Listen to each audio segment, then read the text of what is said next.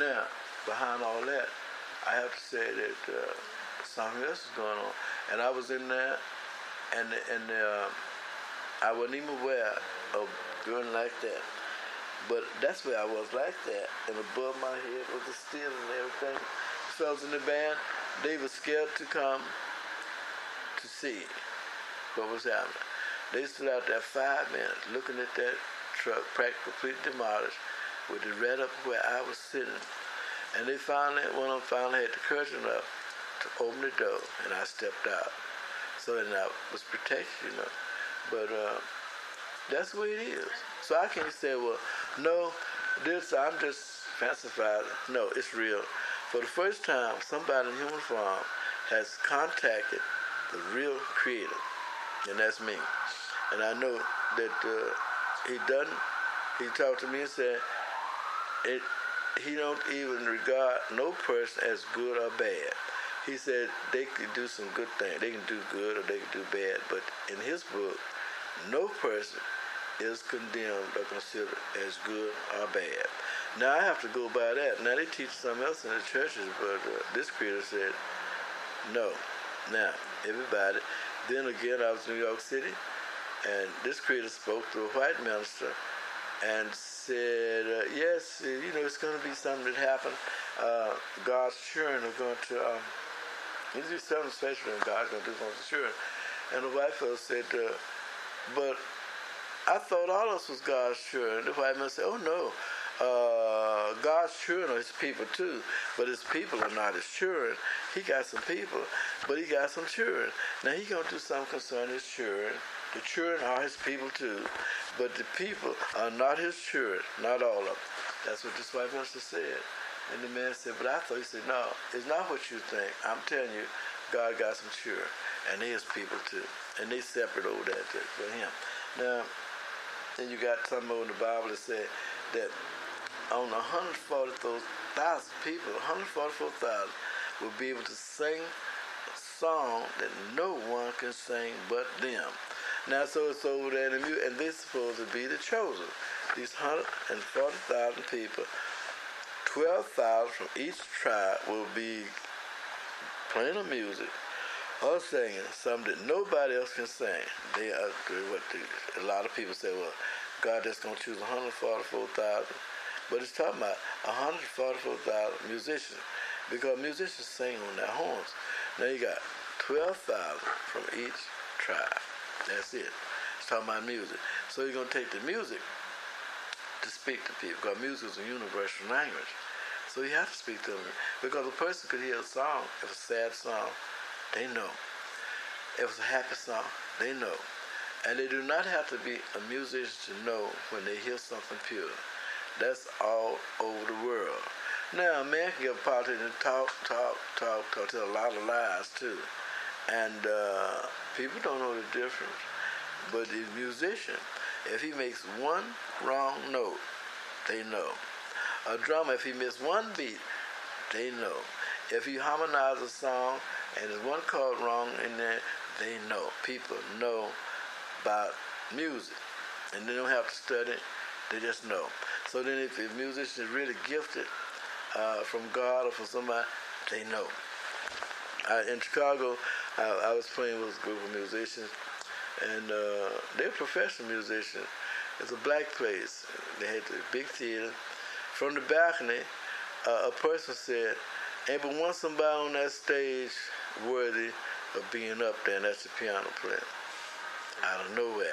Now, Well, but I, I, behind all these things, I tend to play the low profile. You take like in Atlanta, Georgia, when I was in I had a band, a school band, and we played in Atlanta. Uh, we were going through that, and so the producer, the one on the place, it's like a skating rink. He said, "Well, uh, well, y'all just passing through here, and you, not no time for advertising, but y'all can play here tonight, and you have some money for gas or something." I can't guarantee anybody coming in. The people here, they're kind of funny. They they would like to hear the band. You got to play one number. They'll come in, and they'll be here. Now, if you, you, you let them in, you play one song where they can see the band, then I'll put them out, and we'll see what will happen. So I said, all right. So we played this one number, people in there, so they put the people out. And then in Atlanta, Georgia, we had fifteen hundred people that came in that year. Uh, the producer was silent now. So then they decided that they had Atlanta band. They got silent. They got word, but we were coming that town, that one people. So they decided to have a battle of the bands, three bands in Atlanta versus us. We came to Atlanta, people had the, the Sun Ra buttons on and everything. And, and then uh, they played. We played. Now, It, it was a problem because they had this baby grand piano there, and uh, some fellas would run, they'd run up there and get up on the piano to listen to me play the piano, and then another snatch away from under there, and he'd get on there, another snatch, and it went all night. They was busy trying to get on that piano to listen. So the piano, I can do things on the piano that, that other piano players can't do. Now, so I got that gift from the Creator to speak on the piano, which it is written, I will open my dark sins upon the harp, and the piano is a harp. So I can talk to people through the piano. The book says so. Now, they don't know that, since I don't be in church and all that. They, the preachers, uh, they're sleepy, except one man from Chicago. He said, he said he didn't like no music. He said he didn't like the choir singing. He said he never had liked music. He just go through the music. I don't like it. All this music. He said, but I heard something in your playing, and I know that God sent you only music I ever liked, and I would really like to help you. That minister said, and he wanted me to get up in the, in the pulpit, sit up there with me. One minister, black one, said that. Now, oh, I went to the Vatican. I was standing up there looking, and the priests is marched up to the altar.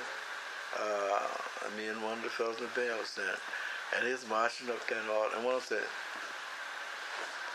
and I said, uh, did you see that? Uh, the fellow in the band said, yes. Uh, he's begging for you. Ain't nobody else here but us. I know he ain't begging for you. He's telling you to come on to my side. I'm not going up there. It's ridiculous. And the priest said, that happened to me in the Vatican. Now, and I was wondering about that. What was that? Why, why do you do that? But then the Creator has a sense of humor. He, he often he often be doing me like that. He be doing things that uh, that we played in Santa Cruz. He had a white fella come up there. They saw it. He had my hand. He would not turn my hand loose. He'd sit there, and he held my hand. And he looked in my eyes, shook his head.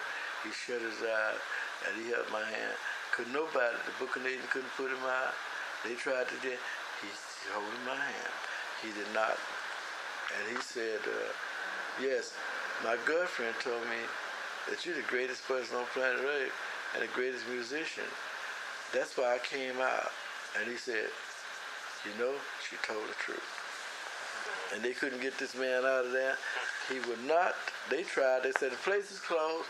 He wouldn't, he wouldn't turn my hand loose. He, and he shut his eyes. He was feeling something. In Chicago, they had a meeting of psychics. Four of them came up to see me. Three women, one man. The one of the women shook my head, my hand.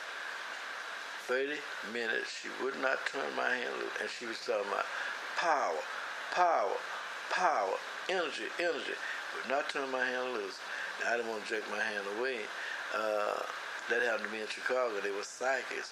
Another psychic in Cleveland came. Uh, I didn't know he was a psychic.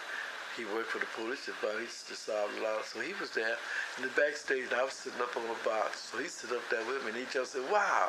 He jumped down. He said, uh, "He said, what's wrong?" He said, "He, he, he's not of this planet. He came from. Uh, he, he, you go say you go up to the North Star, you turn left, you go so many million light years, and you come to where he came from. And the name of the place he came from is Zaracon." He came from Zaracon. And he went on and told about that I'd been on this planet fourteen years and that, that I, I, I was supposed to raise the consciousness of the people of this planet so the spaceships could land, because they don't want to uh, cause no planet. So he said, now your job is to raise the consciousness of the people on this planet through music so that they can land. Now that happened to me. Now we played in Boston. I was telling some people the same thing I'm telling you now about that Zaracon. the man in the theater said, you know, I heard what you said. He said, I was worried about uh, what's going to happen to this planet. So I went, I went to India, and I was asking the Swamis and Devon, what is the fate of humanity? What, what are we going to do? He said, and one of them told me, oh, the one from Zaracon knows. He'll come. He'll straighten it out. He said, you just said about this psychic, say you're from Zaracon. And I know what the man meant. Now, behind all these things, that I, I was educated here, it, it, uh, you might say urban mind, but something else has entered my so-called life that's guided me to say, you can help the planet. Now, I'm saying, well, why, why should I do that? They got all these preachers now. But this folks said, I only recognize you, nobody else.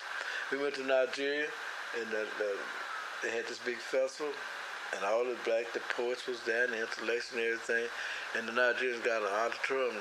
They told five thousand people, a beautiful auditorium. Uh, the poets and the intellects and the college, they wanted to appear in that auditorium.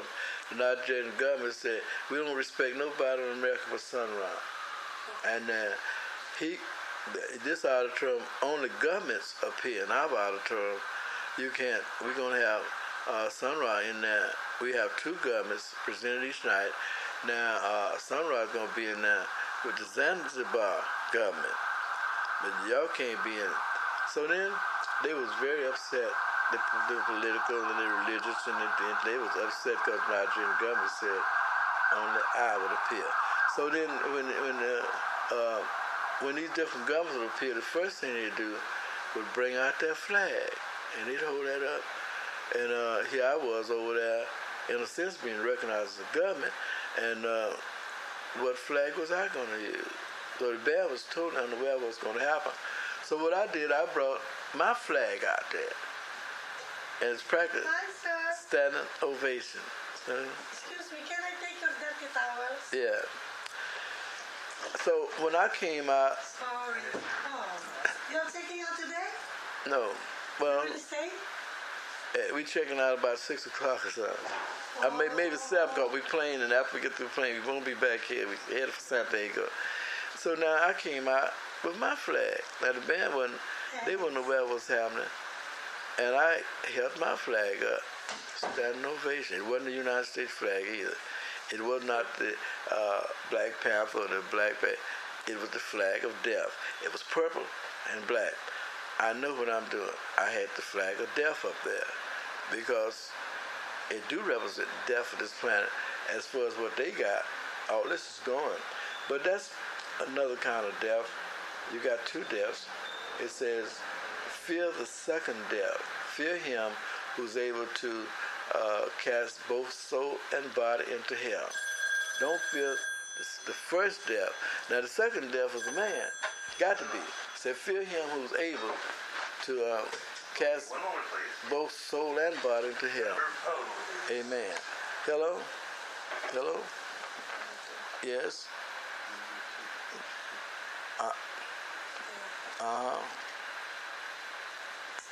No, I'm being interviewed in a sense. Uh-huh. In Denver? Where are you now? Oh, you're in Denver. Oh, well, okay. We headed that way.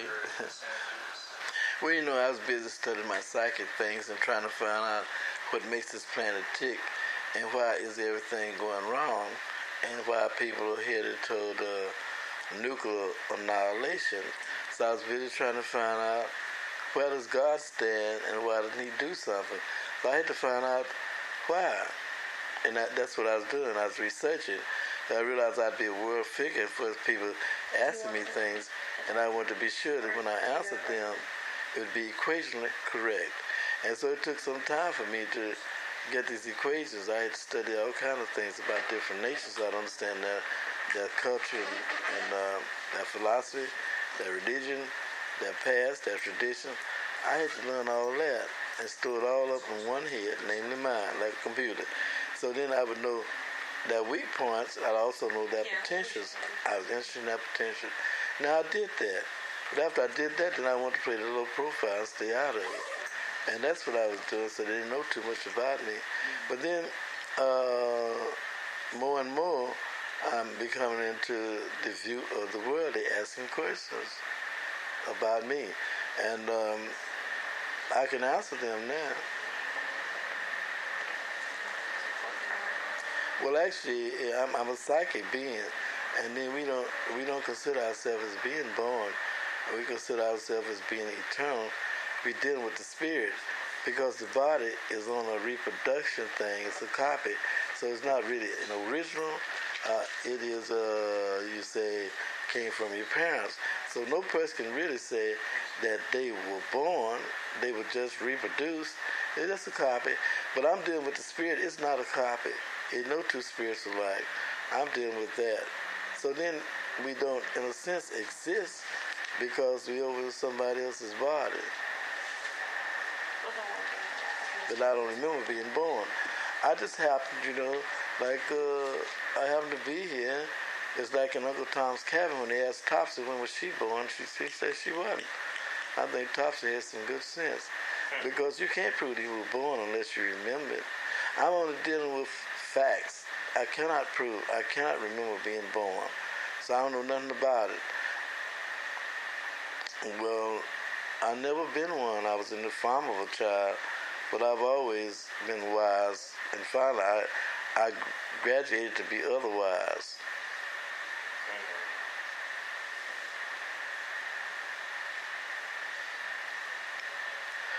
Well, I never had nobody to tell me anything. Like most children, their parents be telling them things and leading them. I was completely free uh, and wondered why I didn't have anybody to tell me anything. I was completely free to do whatever I wanted to do. My parents didn't tell me nothing. I was just free and innocent, and I had to learn about this planet. I'm still innocent because I'm still ignorant. Now I'm, I'm, my mind is, because I'm ignorant, my mind absorbs all kind of things. The whole cosmos, the omniverse, because I'm empty-headed. And I got a lot of places for something to go up there. But some people who are so wise, ain't no room up there for nothing to get up there.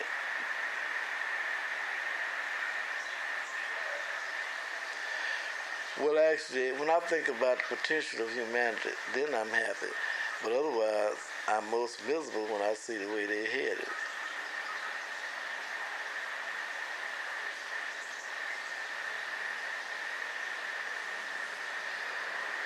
Well, that is true. I I was playing with Fletcher Henderson, and he was directing, and I played at the Club DeLisa with him about a year or more until he left there and went to New York.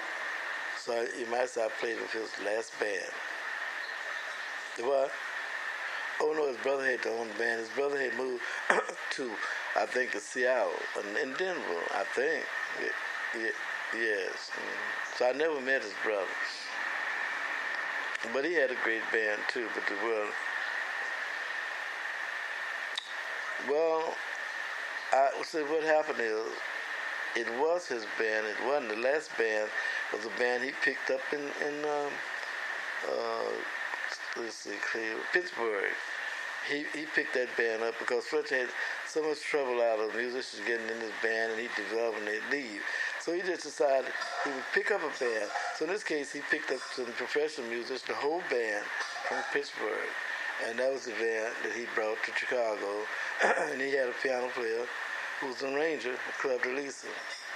Piano player named Marlon Young was also studying law.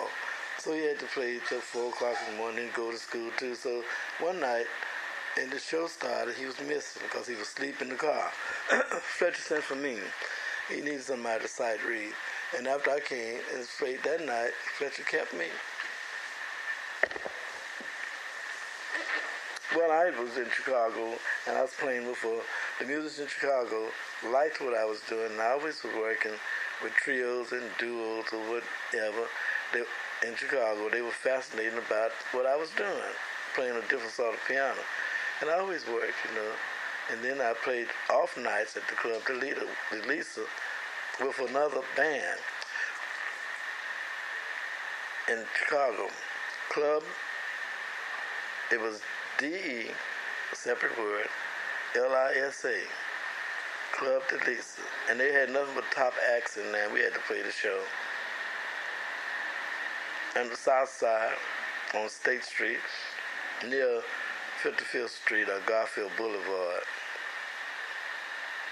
And it stayed open till four and five in the morning. You could always go and see a show at uh, four o'clock in the morning, the last show. And it was very inexpensive. Uh, it helped a lot of people. And always you could go there and see the last show. And they had top acts in there. That's where Fletcher was playing. And he played the show. And then after he played, it was a stage would rise up for people to see the show, and the band would rise up.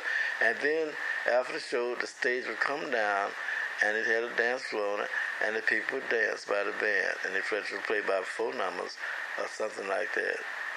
And then when it got intermission, then the stage would go back up in the air, and the show would proceed. So everybody could see the show.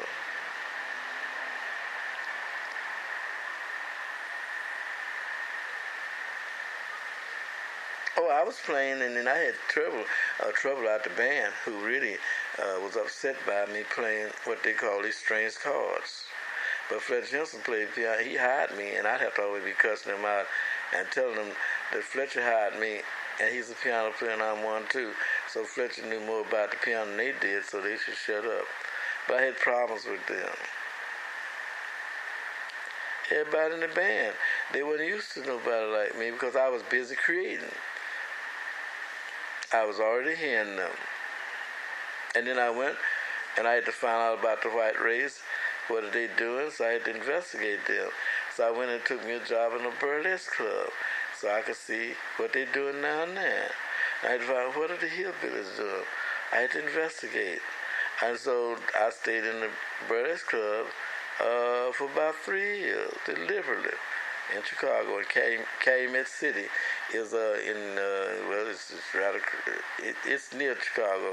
You, you you don't have too far to go before you come to Calumet City, which Calumet City, which had nothing but clubs there.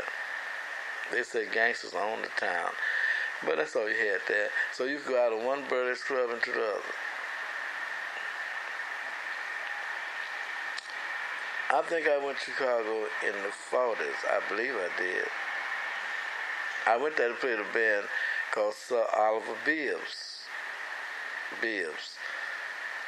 B I B S.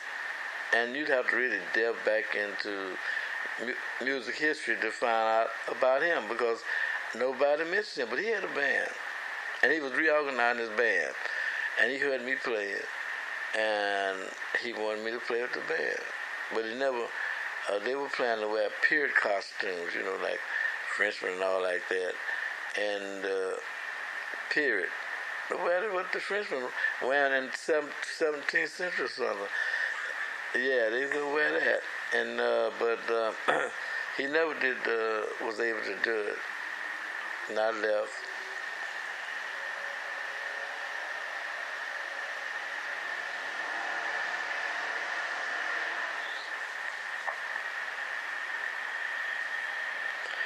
Well, uh, actually, they, the band, the one he had was a pickup band from Cleveland, I mean from Pittsburgh, and uh, it really it wasn't his band in one sense. It was in another sense because he paid them well. So I would say they respected that. I don't know whether they respected anything else. And Fletcher was a, a model band leader. He wasn't getting high or doing nothing like that. Well, he had one fault, if you can call it that. Everybody talked about that. He played the horses every day. But that's the only thing I saw that they said there's trouble about Fletcher playing the horses. And I don't know whether he ever won, really. I never did see. I never did see. In fact, he borrowed one hundred dollars from me to play the horses. Never did give it back. But I never did ask for it. I was delighted.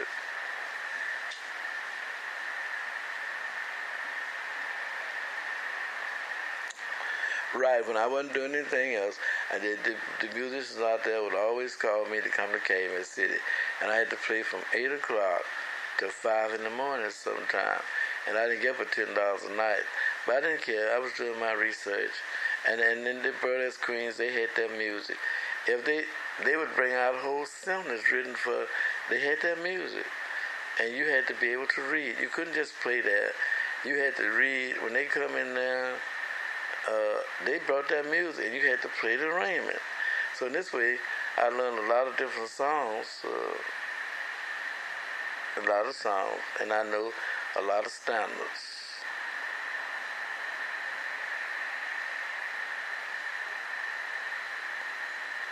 Oh, well, I'm a natural, you see, like birds come in to fly. I'm just a natural. I just have a gift that's on a cosmic level. Now, the trouble is, uh, I, I'm a scholar, and I like to be a scholar. But then there's some folks that say, no, well, you, you have to you have to help people. And I say, well, I mean, but because I say you got you got preachers, you got teachers, you got congressmen, you got presidents, and kings, and all that, and I'm I'm just a full person. You see, I ride here in Alabama, which is supposed to be a most discriminated state, but. Uh, when Governor Wallace was in office, he sent for me to come to his mansion. And I went down there in his mansion at a party. And then he had me to come to Birmingham, Alabama. And he gave me American Music uh, Award composer covering all planes of music. That's what Alabama did. Now, my band had never played there. And about two, three months ago, the booker in the book insisted I go to Alabama. But uh, they, none of the places uh, were open for me to go. So he put me in a place, a, a hillbilly, redneck, motorcycle gang, Nazi, Ku Klux Klan place. But it was rough, and they had uh, five pool tables in the back. Now, he put me in this place on the edge of a black neighborhood. No black people knew about it. They wasn't going in there. That's why they wanted me there. So then they put me on a Tuesday night, which is, you know, it was a slow night nightclub.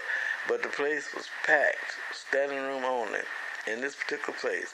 And when I got through playing there, the people surrounded me and said, love is surrounding you in Alabama. Uh, that happened to me in Alabama.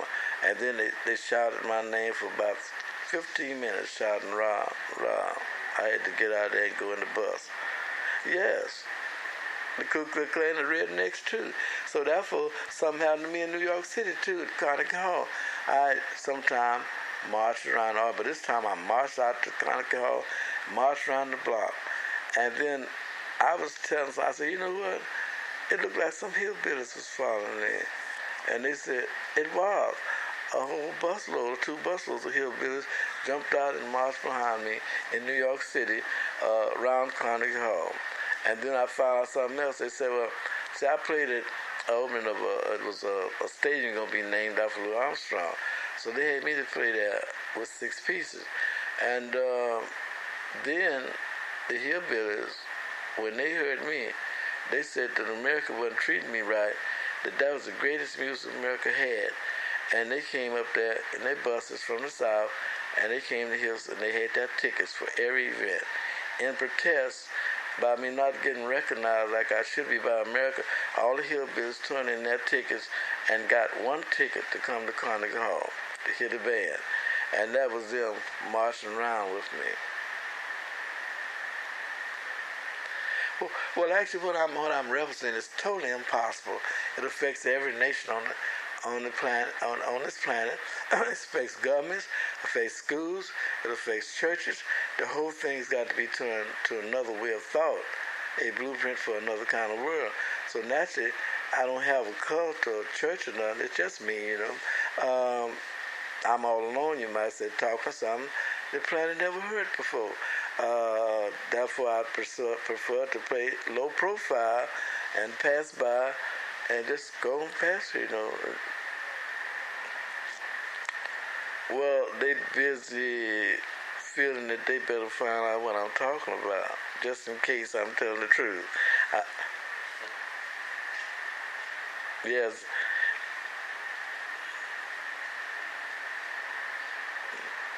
But you know, they, when they first called me, I said, I'm not going to do it. That'll prepare me out there where people will see me, and I'm not going to do it. And so the booking agent said, well, America needs to hear you, and, and you should do this record. There's going to be some top stars on there and everything, and they'll be able to hear you. And so finally he convinced me I should do that. So they gave me this gumbo, you see. So then I had to get the, uh, I'm very thorough, you know, I had, I went and got the videotape because I hadn't really seen that. And I listened to it, and then they had an arranger who was going to arrange to me. And then when he came up there, he asked us to start the band, said, well, do you mean not playing nothing like this? This is not uh, suitable. So in the studio, I had to sit down and write that arrangement. The band was just waiting while I was writing that part, and I tailor-made it. And it came out very nice, even the singing. Right, it had the spirit. Now, uh, in New York City, they talking about me playing at the Bottom Line and playing a whole night of nothing but Walt Disney. Of course I'm interested. I'm always interested in something that uh, everybody can't do. You see, I have to teach musicians a lesson on this planet, and I'm always doing something they can't do. And I'd be quite delighted. They're always trying to steal my stuff and catch up with me. And and, and I really got them uh, this time because I, I was in a concert with John Cage. Now, they can't do that because John Cage is very exclusive, and he tends to stay over there writing his operas and things, and he never... I was on the same stage with many other musicians, so I jumped up, teach that Cecil Taylor and the rest of them a lesson, and I was right there with John Cage on the same stage, and I played some. You haven't got that record, have you? It's historical. And we gave a concert at uh, Coney Island, and everybody was shook up. The, the, the producer of the show made a mistake because they sold every ticket for twenty dollars, and only about two hundred people could get in there. So it was in a sideshow, you might say. It had been a sideshow with snake charmers and all that. So then uh, what happened is it was possible to open up the side of the theater, the front of it, because the people on the boardwalk wanted to hear, so they opened that up. And we had a lot of people standing outside listening to me and John Cage.